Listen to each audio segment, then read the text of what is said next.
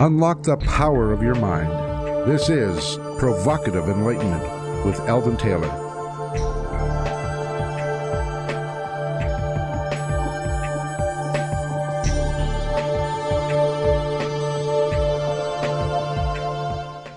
Welcome and thank you for joining us today. The next hour is devoted to learning something more, not just about the world of shoes and ships and sealing wax, but about how, what, and why we believe as we do. A time for the open minded and a time for those willing to question what they think they know or what they may believe, those willing to be uncertain for an hour. I'm Eldon Taylor, and this is Provocative Enlightenment. And here in my studio is my pretty bride, Ravinder. So, Rav, say hello to everyone, share your special insight for the day, and please tell everyone how they can learn more about our show. Well, hello everyone. Thank you so much for joining us. Special insight for the day. Probably stay warm. We have sub freezing temperatures right now. So take care. Take care of yourselves and, you know, stay nice and warm unless you're in a nice warm place anyway, in which case enjoy the sun for me. Um, if you want to learn more about the show, we have a website that is provocativeenlightenmentradio.com.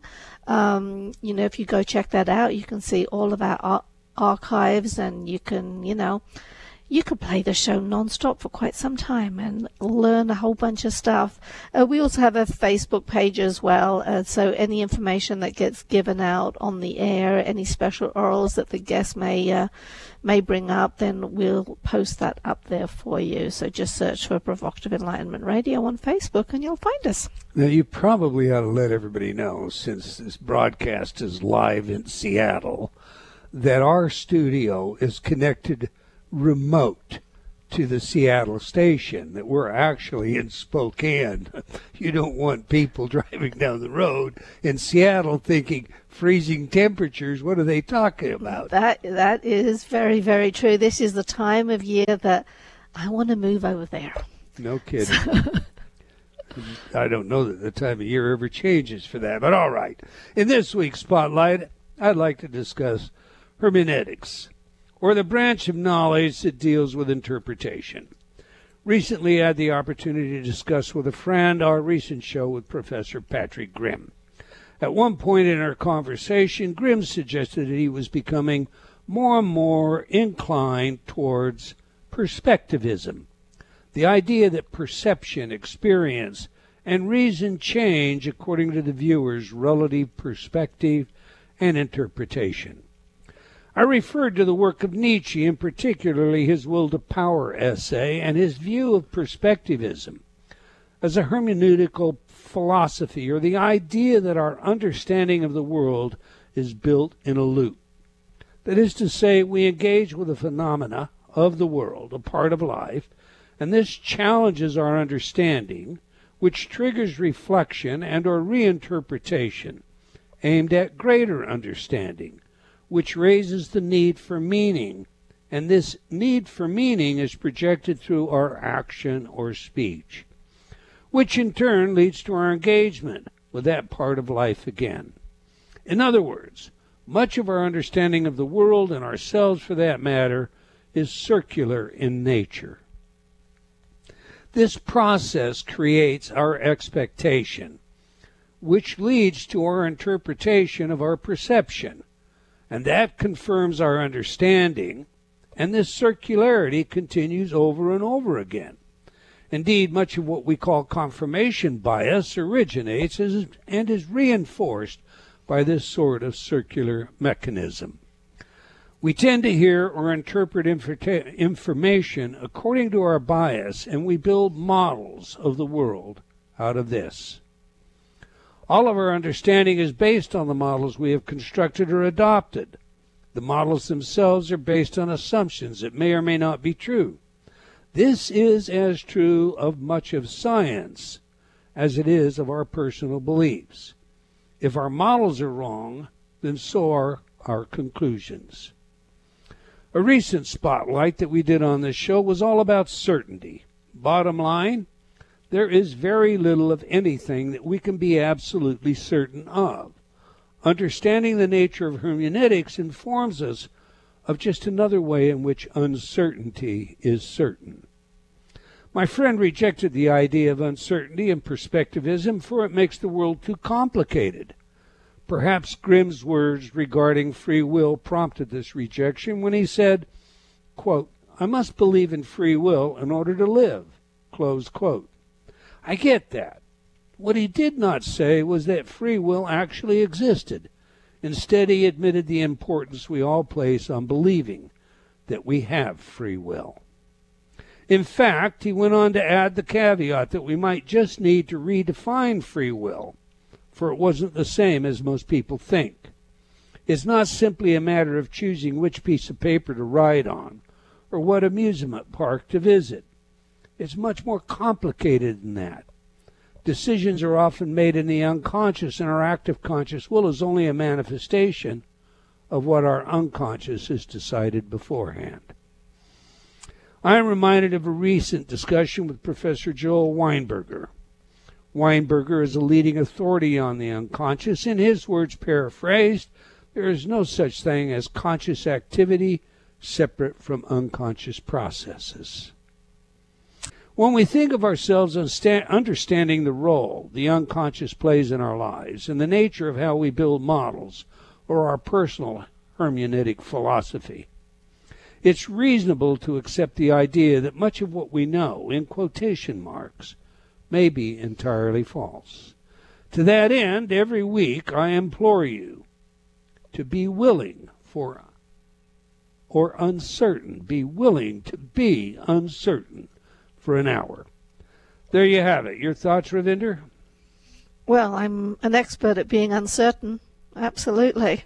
So, uh, yeah, no, it's um, it's all interesting. It's all interesting stuff. I've thought a great deal, I suppose, about free will, and you know, looked at those arguments backwards and forwards. Um, it's the stuff that you have to pay attention to because it adds a whole different dimension to your life. It, yeah, thinking is good for you. Today thinking is good for you. Mathematics to some extent and how algorithms, uh, calculations actually determine human value.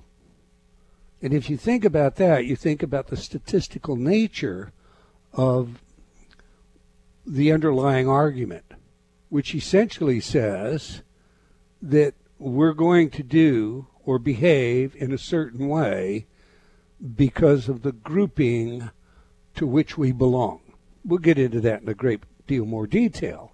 But if that doesn't say there's a whole lot less free will in quotation marks, well, then the numbers must all be wrong. Absolutely. Absolutely. All right, every week I read some of your letters as our way of involving you while paying respect to the very important role you play in making this show successful. Our last show featured Professor Daniel Markovits, and we discussed his work and book, The Meritocracy Trap. It's an important book, and if you haven't read it yet, do so. Marianne wrote, I wish I knew how or what I could do to change the inequalities Markovits discussed. Terry wrote, I will never again think of merit rewards in the same way. Thanks for the show. John wrote, Because of my work, I listen to talk radio or podcasts every day. For most shows, I know what to expect. But with your show, I never do. One week, it's a philosopher espousing the virtues of Stoicism, and the next, it's a scientist talking about consciousness. The one thing I do know about your shows, they're always interesting. They get me thinking. Keep on doing what you do. Well, thank you, John. Moving on, Shelley wrote, I'm currently using InnerTalk Unlimited Personal Power. I'm feeling a huge shift in my focus and my drive to accomplish my projects and goals. Ovi wrote, the best explanation of limiting beliefs, the box of beliefs we all have. And one of the best tools to get out of it, InnerTalk. And I speak from experience. I've used speaking in public and self confidence programs with great results after a week. Highly recommended. Finally, Marta wrote, "Thank you, Eldon. I may have never met you, but for your CD, but your CDs have been fabulous.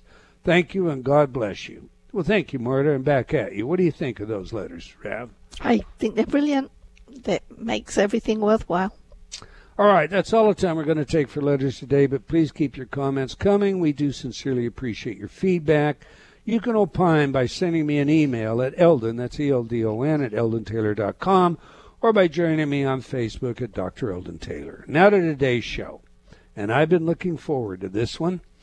Ultimate Price The Value We Place on Human Life with Professor Howard Friedman. I'm not sure, is that Friedman or Friedman? Ravinder?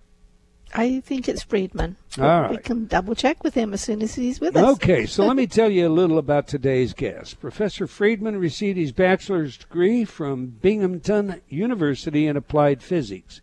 He earned a master's in statistics and a PhD in biomedical engineering from Johns Hopkins University.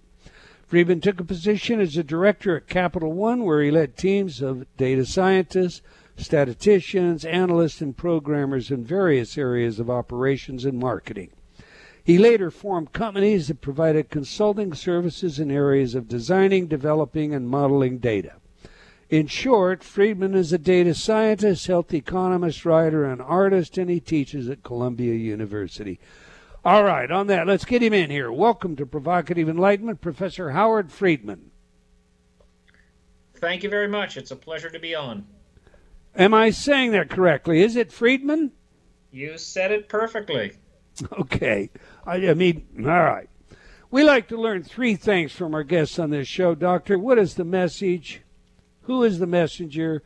And how do we use the information? To that end, please share with us what you're passionate about and why. Well, I'm certainly passionate about data and data analysis, but the why is because we can save lives, we can improve lives. Um, in my particular case, I've applied it in areas related to health, related to education, of course, in business as well. But I think the key thing for me in the conversation today is really making sure people understand how data analysis and modeling is used to put price tags on human lives and to understand that these price tags aren't always fair and that we should get involved. We should understand the unfairness because lives that are less valued are less protected. So there's an inherent thing that is really should be motivating all of us to understand how our lives are being valued, how someone is putting a price tag on our life. I found your book to be uh, a disturbing read, forgive me, but also. That's a compliment, you know, I, right? I, I, it is. It really is. It, it, was something I could not put down, and I highly recommend it to all of our listeners. Uh, this is a must-read book. Uh, the Ultimate Price. Uh, all right, you heard today's spotlight, Professor. How much of human behavior do you think is really consciously thought out? And more importantly, does this element of humanness ever figure into actuarial assumptions? So I, I, I, was listening closely, and I have to admit I was taking notes um, because, you know, as you were describing it, I kept thinking not just of individuals and how our our learning is very much circular, starting with our own framework and making little tweaks and iterations to it, but groups. And you know, there's a, a very famous uh, paraphrase of the physicist Max Planck, who said, "Science progresses one funeral at a time." Uh, the point being that not just individuals, but whether it's scientists or or political leaders, we naturally challenge results and assumptions that are counterintuitive and things that agree with our own predispositions. We simply, you know, check off the box and move on. And what happens is, in my in my opinion, is that radical or external viewpoints coming from a different angle are often extremely challenged and disco- uh, discouraged by collective expertise. And in particular, I think it's your your your preview topic is very pertinent for to Ultimate Price because I spend a lot of time in that book challenging the science, challenging the data, declaring where is there a lack of information, poor understanding, limited ability to model.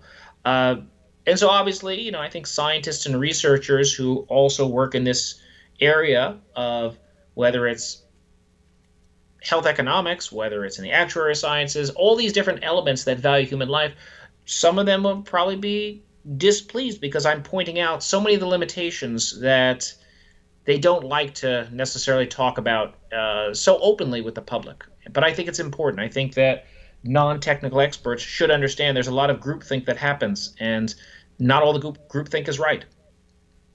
Amen to that. And I think you did an excellent job, and perhaps that's one of the reasons the book is as provocative as it is. Uh, but before we get into your book, on a personal note, in addition to being a data scientist and educator, you're a poet and an artist. And I tried to get your book, Angels and Stardust, but it, apparently it's out of print. Um, As all know, the great bestsellers are, you. Uh, well, I'll tell you, you what, we'll, I'll, I'll want, get you a copy. Okay, that's my well, personal That would be wonderful. I wanted to look at personal your art. I mean, you studied art at Binghamton, Bingham, Binghamton. I'll get that said. University and the School of Visual Art. Uh, uh, it's and in rare. fact, I was just touching up a painting about 20 minutes before this call started. How wonderful. Tell me, I mean, we like to, you know, we like the personal side of our guests. What, what are you more passionate about? Which skill set? That right brain, you know, artistic ability, or that left brain mathematical skill? I mean, honestly, I, I genuinely love both. Um, I can't pay the bills with my artwork. Although I did, uh, I did sell a few paintings along the way, but I, I can't pay the bills that way. Um, but for me, the art component is it's a release, it's a catharsis. It allows me just to free myself from other constraints. Uh, you know, when I do statistics or health economics, there's a lot of rules in place. But when I'm painting, and I, I switched, I used to do more representative painting. I've been doing abstract painting for the last, gosh, 15 years. Well, all the rules are out. I can just put together whatever I want, and then when I decide it didn't work out, I let the paint dry and go another layer on top. Uh, so it's it's just a very different engagement, a different environment, and uh, it it's very satisfying. And your poetry, I, I believe it. I know it was Poe that said something like, uh, "With me, poetry, uh, uh, my eye to poetry has been to." Uh, praise the art uh, without an eye to the paltry commendations uh, of mankind. Um, how about your poetry? Uh, what kind of poetry well, I, do you write? so I, I haven't written poetry in, in decades unless you count the very clever nursery rhymes I work on with uh, with the kids in the areas. Um, but I, I, guess I uh, I'm getting pretty good at writing well for three and four year olds. Um, but at the time, it actually had a similar, I guess, feeling not just emotionally but physically as i just described the artwork which was it was a catharsis it gave me a way to express myself that I couldn't do through my science. And so, um, you know, some of the work that I wrote, and, you know, this is a long time ago, uh, some of it I, I, cringe at when I read today, and some of it I look and say, I still like it. And um, that's pretty good if decades later, even just a small percentage I still like. But um, truly, it's really about, for me, the not just the ability to express kind of my, my innermost feelings, but also that that release, that that freedom that I get from creative writing or or whether it's painting or some other aspect which my science career doesn't give me. Well, I relate to that. I mean, so my earliest published work was all poetry, and I found poetry to be uh, a marvelous escape mechanism but I think all writers will look back at what they wrote 10, 20, 30 years ago and be critical of it because that's just the nature of how we grow. I am going to hold you to that copy of your book that you promised me. Before we dive into your work, sir, Ultimate Price, I have a personal interest in one of your earlier contributions, the book The Longevity Project. Your book attempted to answer the question who lives longest and why based on personality traits, relationships, experiences, and career paths. Your book turned many heads because the data tended to disagree with some long held views. For example, married people do not live longer. Indeed, you claim that eating vegetables and going to the gym are not as important to our long term health as having a rich, productive life. You talk about your own mortality awareness in terms of what you call the high road. Please unpack this for our audience. What is the high road? Well, you're going to find this extremely funny. So, there is a Facebook club that's called That's a Different Howard Friedman because it's a very common name. And while I'm the author of Ultimate Price and I teach at Columbia University and I do write poetry and paint, that's a different Howard Friedman. oh, it is. This is not a, Howard Stephen Friedman. Uh, well, he's a he, he is Howard S. Friedman, but that's a different professor. Oh, I'm sorry, I missed it. Then I I mean I conflated. It's what it came down to. You know, we do our own I, homework he's a and very, he's we do the backgrounds and. And I would love to take credit for his work. Um, but no, that's it's also a Howard S. Friedman, but he's based out of uh, University of California, and he's uh, he's also a different uh, generation than me. I'm I'm a, a generation younger. All We're right. so we'll we'll pass on the high road unless you think of something you want to add in later as your own high road. Okay. Sounds good. Let's let's get a couple of tough ones out of the way. I think we all get that someone somehow must value human life in terms of dollars and cents. As distasteful as that might be, something such as a wrongful death suit must eventually have some way of valuing the life lost. Now, if this is not distasteful enough, when you consider the manner lives are valued, we see some stark differences between people on the basis of things like race. Why is this? And please flesh out any alternatives to today's methods that you might suggest or that might exist. So I, I think it's first worth stepping back to to recognize that human life is valued in many different areas. Um, the regulatory system puts a price tag on human life when they try to understand the trade offs between investing more in the environment, uh, such as reducing the allowable arsenic in the water, and the benefit in terms of the life saved. Companies will do this all the time as they look to try and figure out how much should they invest in safety versus how much they may have to pay later in lawsuits and regulatory fines and damage to their brand. Health insurance companies have to do this as a function of their business. And, and of course, life insurance companies are doing this daily as well. Uh, so there's many different aspects in which it comes in. In particular, any situation where someone is building a price tag on human life that involves an input of income or wealth will have infused in it some racial biases or some gender based biases because there are known biases in salary data. For example, there is a the gender wage gap. It's very well documented that men and women, similar education, similar experience, uh, similar number of years of working in the same industries, on average, there is a gap uh, between what a man earns and a woman earns. So you're valuing human life based on income. By definition, you're going to penalize women racial pay gaps are also very well documented. Whether it's at a, high school level, college level, or master's degree of education, blacks and whites on average have a substantial pay gap on the scale of 25% or so.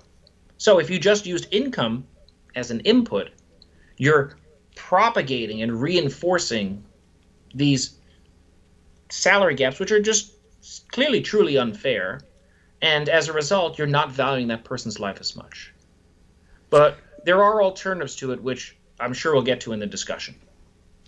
All right. Well, we've got a break coming up here, but when we come back, before we jump to those alternatives, um, I guess I'll ask you after the break because I don't have the time for it. But the question is going to be you have a young, say, black child, and you have a wrongful death lawsuit.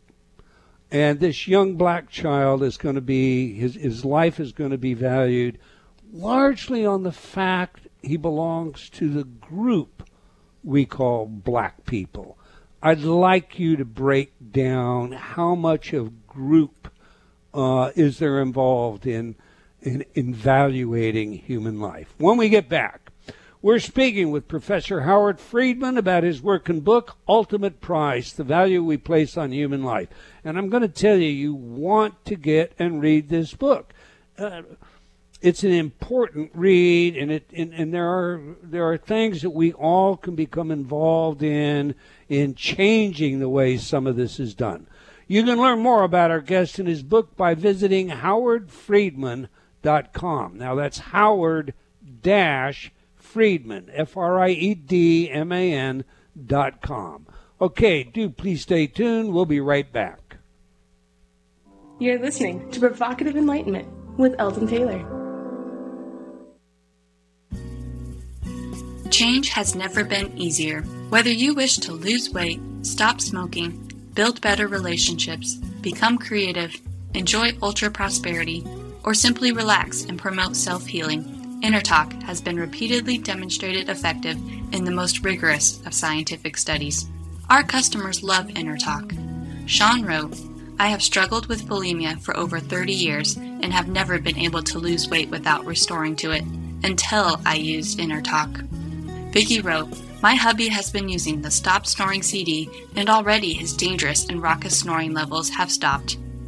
Celeste wrote, I recently graduated from Taft Law School with honors. I'm writing to tell you how much your InnerTalk CD, Excel in Exams, has helped me. With over 300 titles to choose from, there is something for everyone. Check it out today by going to innertalk.com.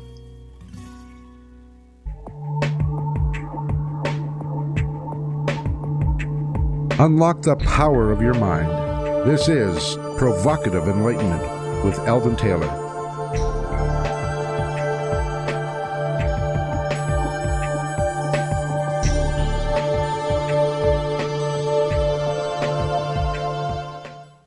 Welcome back. If you just joined us, we're chatting with Professor Howard Friedman about his work and book, Ultimate Price The Value We Place on Human Life.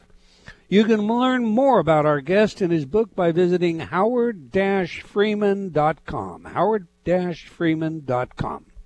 All right, every week we ask our guests for their favorite music, music that has some real significance to them.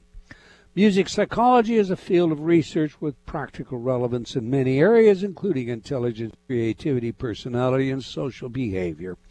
It's also an avocation of mine, and you all know that by now. So, Professor, your chosen music is Shelter from the Storm, performed by Bob Dylan. Please tell us, why is this music important to you? And more importantly, how does it inform us about who you are? Hmm. Well, I I have many different types of music I enjoy. Um, that particular artist Bob Dylan and and that song. I think it's it's just a wonderful vision of poetry in motion. The music tells a story, but a story that goes back and forth in time.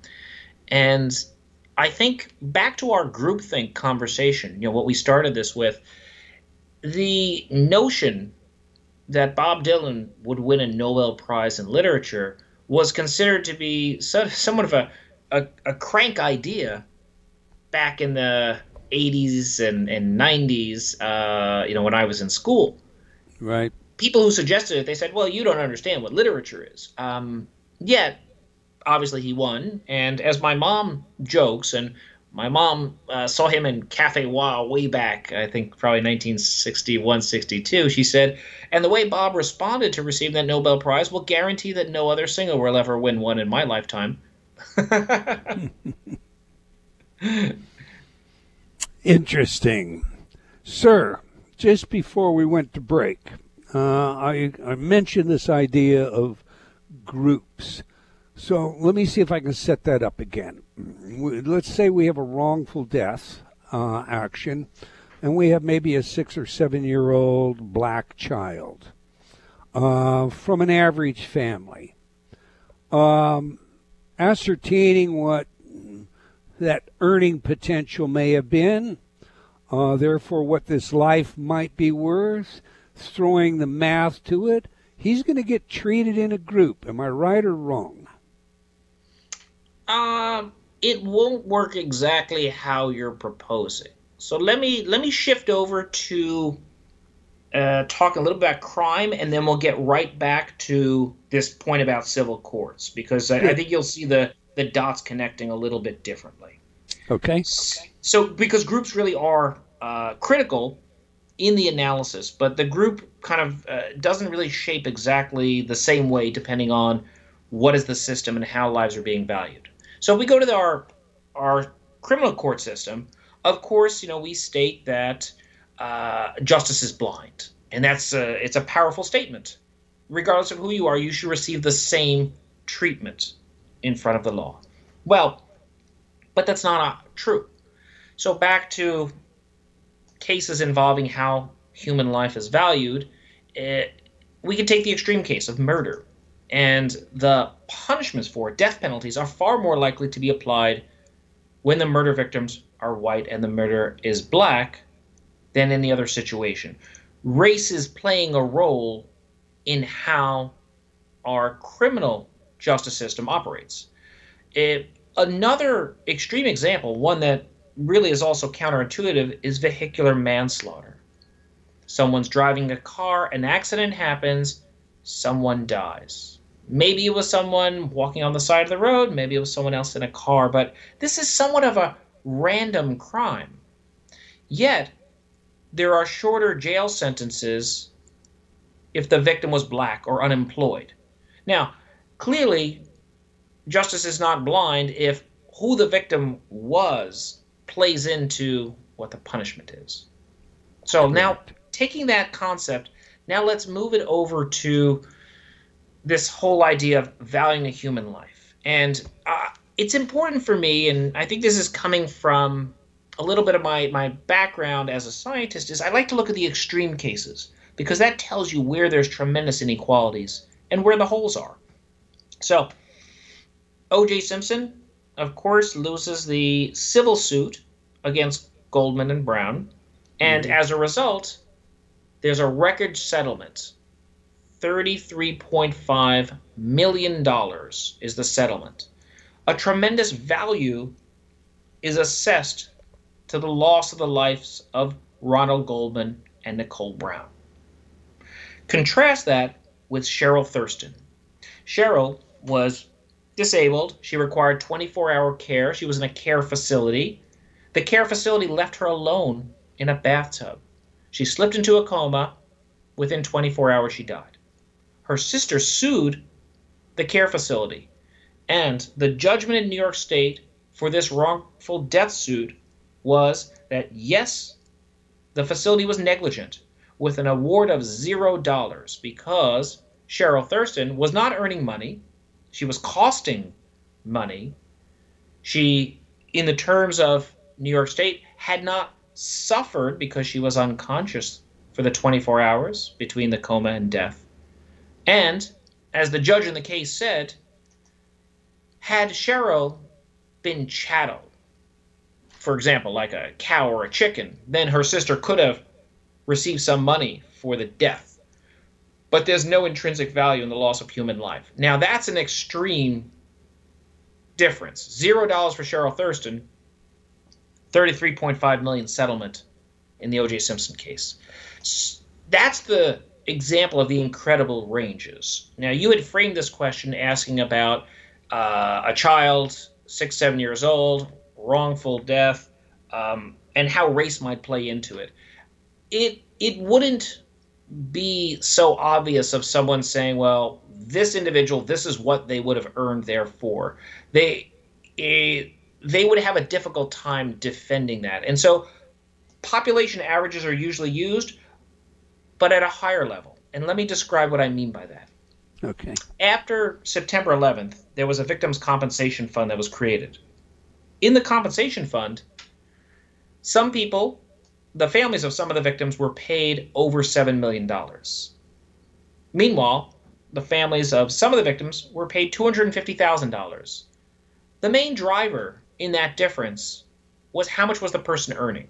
The top earners were then, you know, the families of those victims were then given the top payments. But for the children who died, they simply said, well, what was the average expected earning of anyone at this time period? They didn't try to do some racial stratification or gender stratification. And I think that's typical of what you would see in a civil court because the special administrator, Kenneth Feinberg, was instructed to use economic principles and he did a little bit, but he tried to put in elements of equity into his calculations. Instead of the zero dollars that Cheryl Thurston's life was valued at, he said there's a minimum number. And so he put it at 250,000. We could argue maybe it should have been a lot higher, but he required a minimum number. And instead of that 33.5 million that was used to value Goldman and Brown, he said I'm going to cap the number. So he tried to bring those down a little bit. And I think you know, as we talk more about different ways to value life and how to make it more equitable, a little bit of what he introduced way back in the September 11th Victims Compensation Fund hints at really where the most equitable solutions are probably found. So basically, you're saying historically, the courts have ruled, at least in the one case, that there is no intrinsic dollar value to a human life It's just it's zero. Well, New York State. different states have different rules, and so you know, to the point about the state dependence, California allows for consideration of the income and wealth of the person being sued when coming up with a settlement. So while OJ never earned that much money in his life, he was a multi multi millionaire. So right. different states, different rules. In New York State, there is no intrinsic value for the loss of human life. All right. Algorithms and machine learning systems today are capable of predicting a lot of human behavior, given certain demographic or psychographic information together with historical data. What role does artificial intelligence, machine learning, and algorithms play in calculating the value of human life, Professor? Okay, great question. And uh, full disclosure, I teach machine learning at Columbia, so I, I, I live this world a bit. Um, in different areas, they'll play different roles. And let me describe them a little bit more for you. When we talk about life insurance, in, in the case of life insurance, you're putting a dollar figure on your own life so it's very empowering in that sense. You you decide how much you want coverage for. And usually it's based on what's the monthly you can pay. and maybe it's your expected need. The model underneath that that assesses what is your mortality risk is very much a data driven model and many of them are advanced machine learning models trying to do the best assessment of risk based on all of the data that they can gather, not only about your family and your health, but perhaps some of your hobbies, other behaviors, other factors that predict the probability that you're going to survive the next five years, 10 years, 20 years. In other spaces, such as in healthcare, machine learning applications are currently very engaged in, for example, trying to figure out what is the best oncology treatment for someone with your genomic profile and matching that together. And the better they can match it, the more likely you will survive, maybe an incremental year or two. But that has to be counterbalanced with a question from the health insurance companies of how much are they willing to pay to add on average one or two more years to your life. So there's this trade off that happens. The machine learning model doing a calculation underneath that then impacts the business decision on top. Kind of scary when you think all of this through. Let, let me ask you this: what, what were you seeking to gain uh, by writing The Ultimate Price, Professor?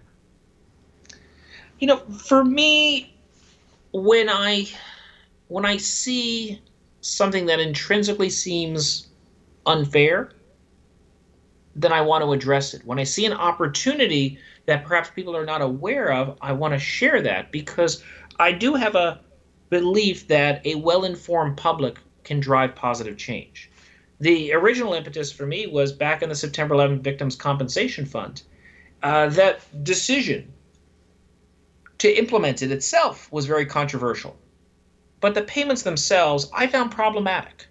For me, it was troubling to see government money being paid to then have such a massive range, a 30x range. And in fact, the largest payments went to someone who was alive, over $8 million, not even the families of people who died.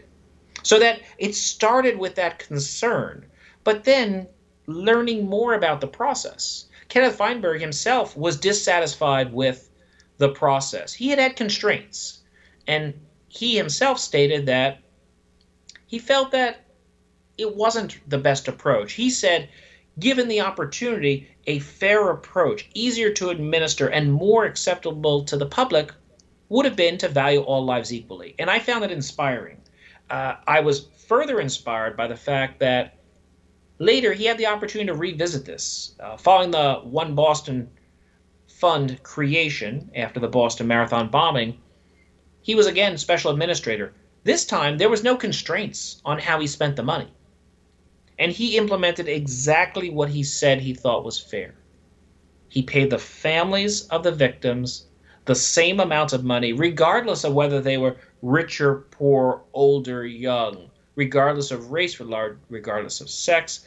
All lives were valued the same. And that's not always the perfect solution, but I think it's a much better starting point than starting with something such as income, which is very much dependent on many other factors.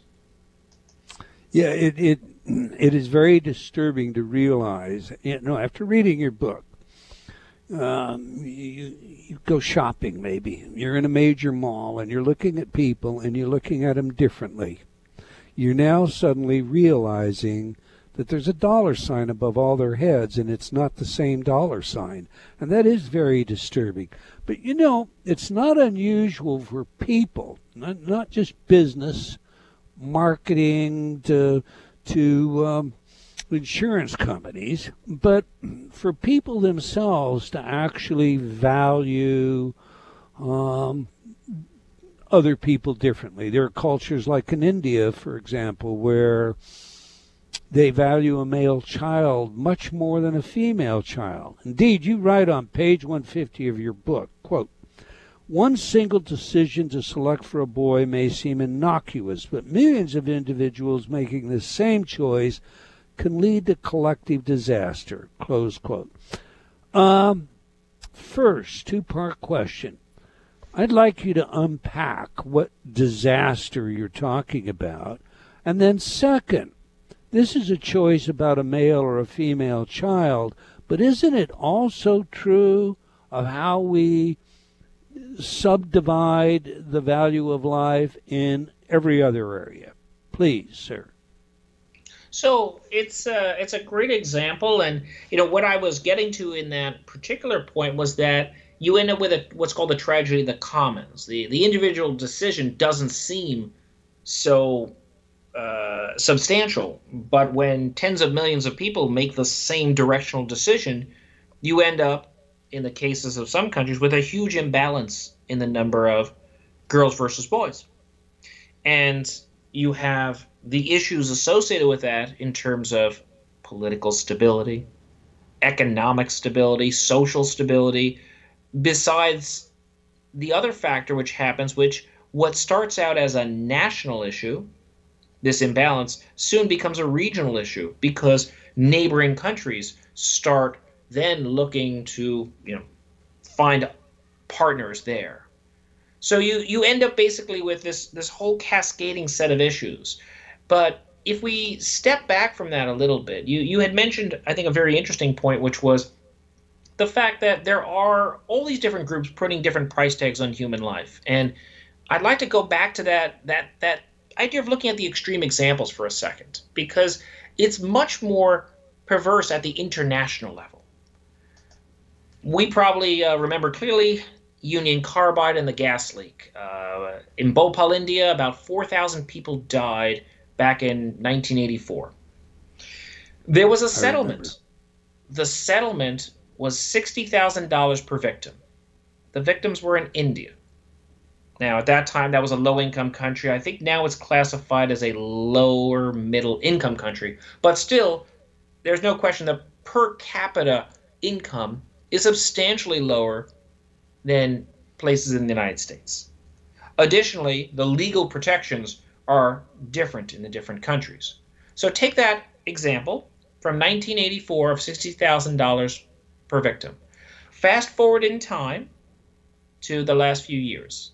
Now, obviously, we need to do what's called a inflationary adjustment. Right. But we think about the Toyota car acceleration failures.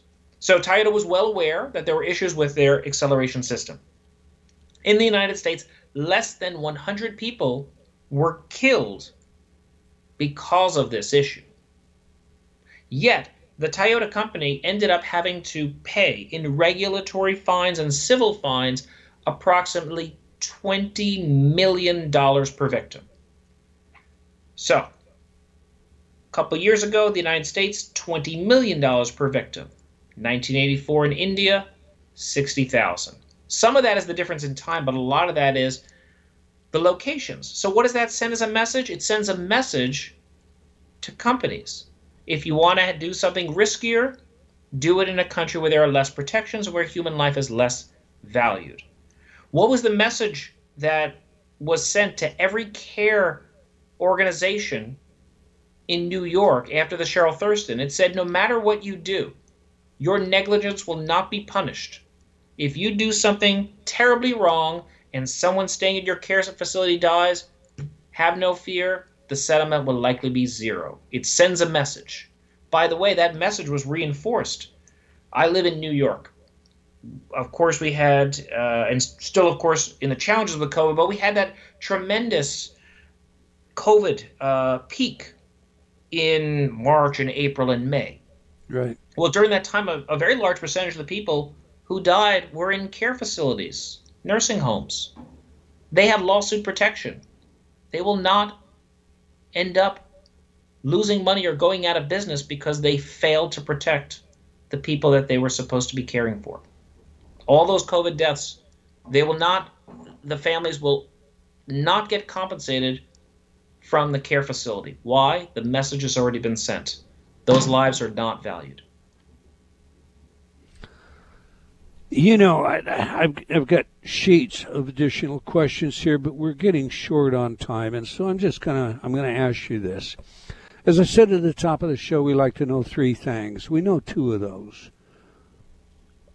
What we what we know is who the messenger is and what the message is, and and I want everybody to read this book because we've just touched the tip of the iceberg. But the big question: How do we use this information? How do we go forward? What do we do with it, Professor? My suggestion is get informed, get involved. Uh, you know, we started out with this idea of reinforcement learning, you know, being in this circular part. Well, I think people who are non scientists present a great group to introduce a different perspective. So as you read, for example, Ultimate Price, and you hear about the details inside these algorithms, people should understand what's happening. You don't have to be a scientist to understand the at a high level what are the key inputs and assumptions. You just need someone to explain to you what's happening in the equations. But when you see something that's unfair, unjust, challenge it. Because maybe what's happening is a group of technicians, technocrats, politicians, scientists have come up with their own solution and they haven't actually seen a broader perspective. They haven't gotten outside of that groupthink. So I think that's really the opportunity for non scientists to add value is to give that new perspective, that fresh perspective. All right, sir. Please, in 30 seconds, tell everybody how they can learn more about you. If you have a blog, the blog, your website again, where they can get your book. Thank you again. It's, first of all, it's been a real pleasure. I'm so thankful to be here. Um, if you're interested in learning more, you can go to howard-friedman.com, and uh, we have some materials on there, lots of other uh, videos and audios where I discuss different concepts. Uh, I do also actively uh, post information on LinkedIn, so feel free to follow me on LinkedIn. You can always find me by just looking up Howard Friedman and Columbia University. All right, and if you do a search, unlike my fact checker, make sure it's Howard Stephen Friedman that you're searching for to get that additional or, information. Or, or, ju- or just look for Howard Friedman and Columbia University, and then, then you'll be at the right one. All right. I want to thank you for sharing your work and your experiences with us, Professor, and we wish you the very best in your endeavors to come. All right, we've come to the end of another episode of Provocative Enlightenment. I want to thank all of you for joining us today. I hope you enjoyed our show, learned something. We'll join us again next week, same time, same place.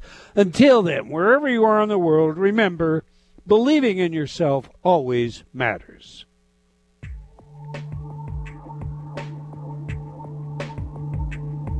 Provocative Enlightenment has been brought to you by Progressive Awareness Research and other sponsors. Provocative Enlightenment is a syndicated show and appears on other networks. For a schedule of show times, visit provocativeenlightenment.com. If you're interested in becoming a sponsor, write to Eldon at eldontaylor.com.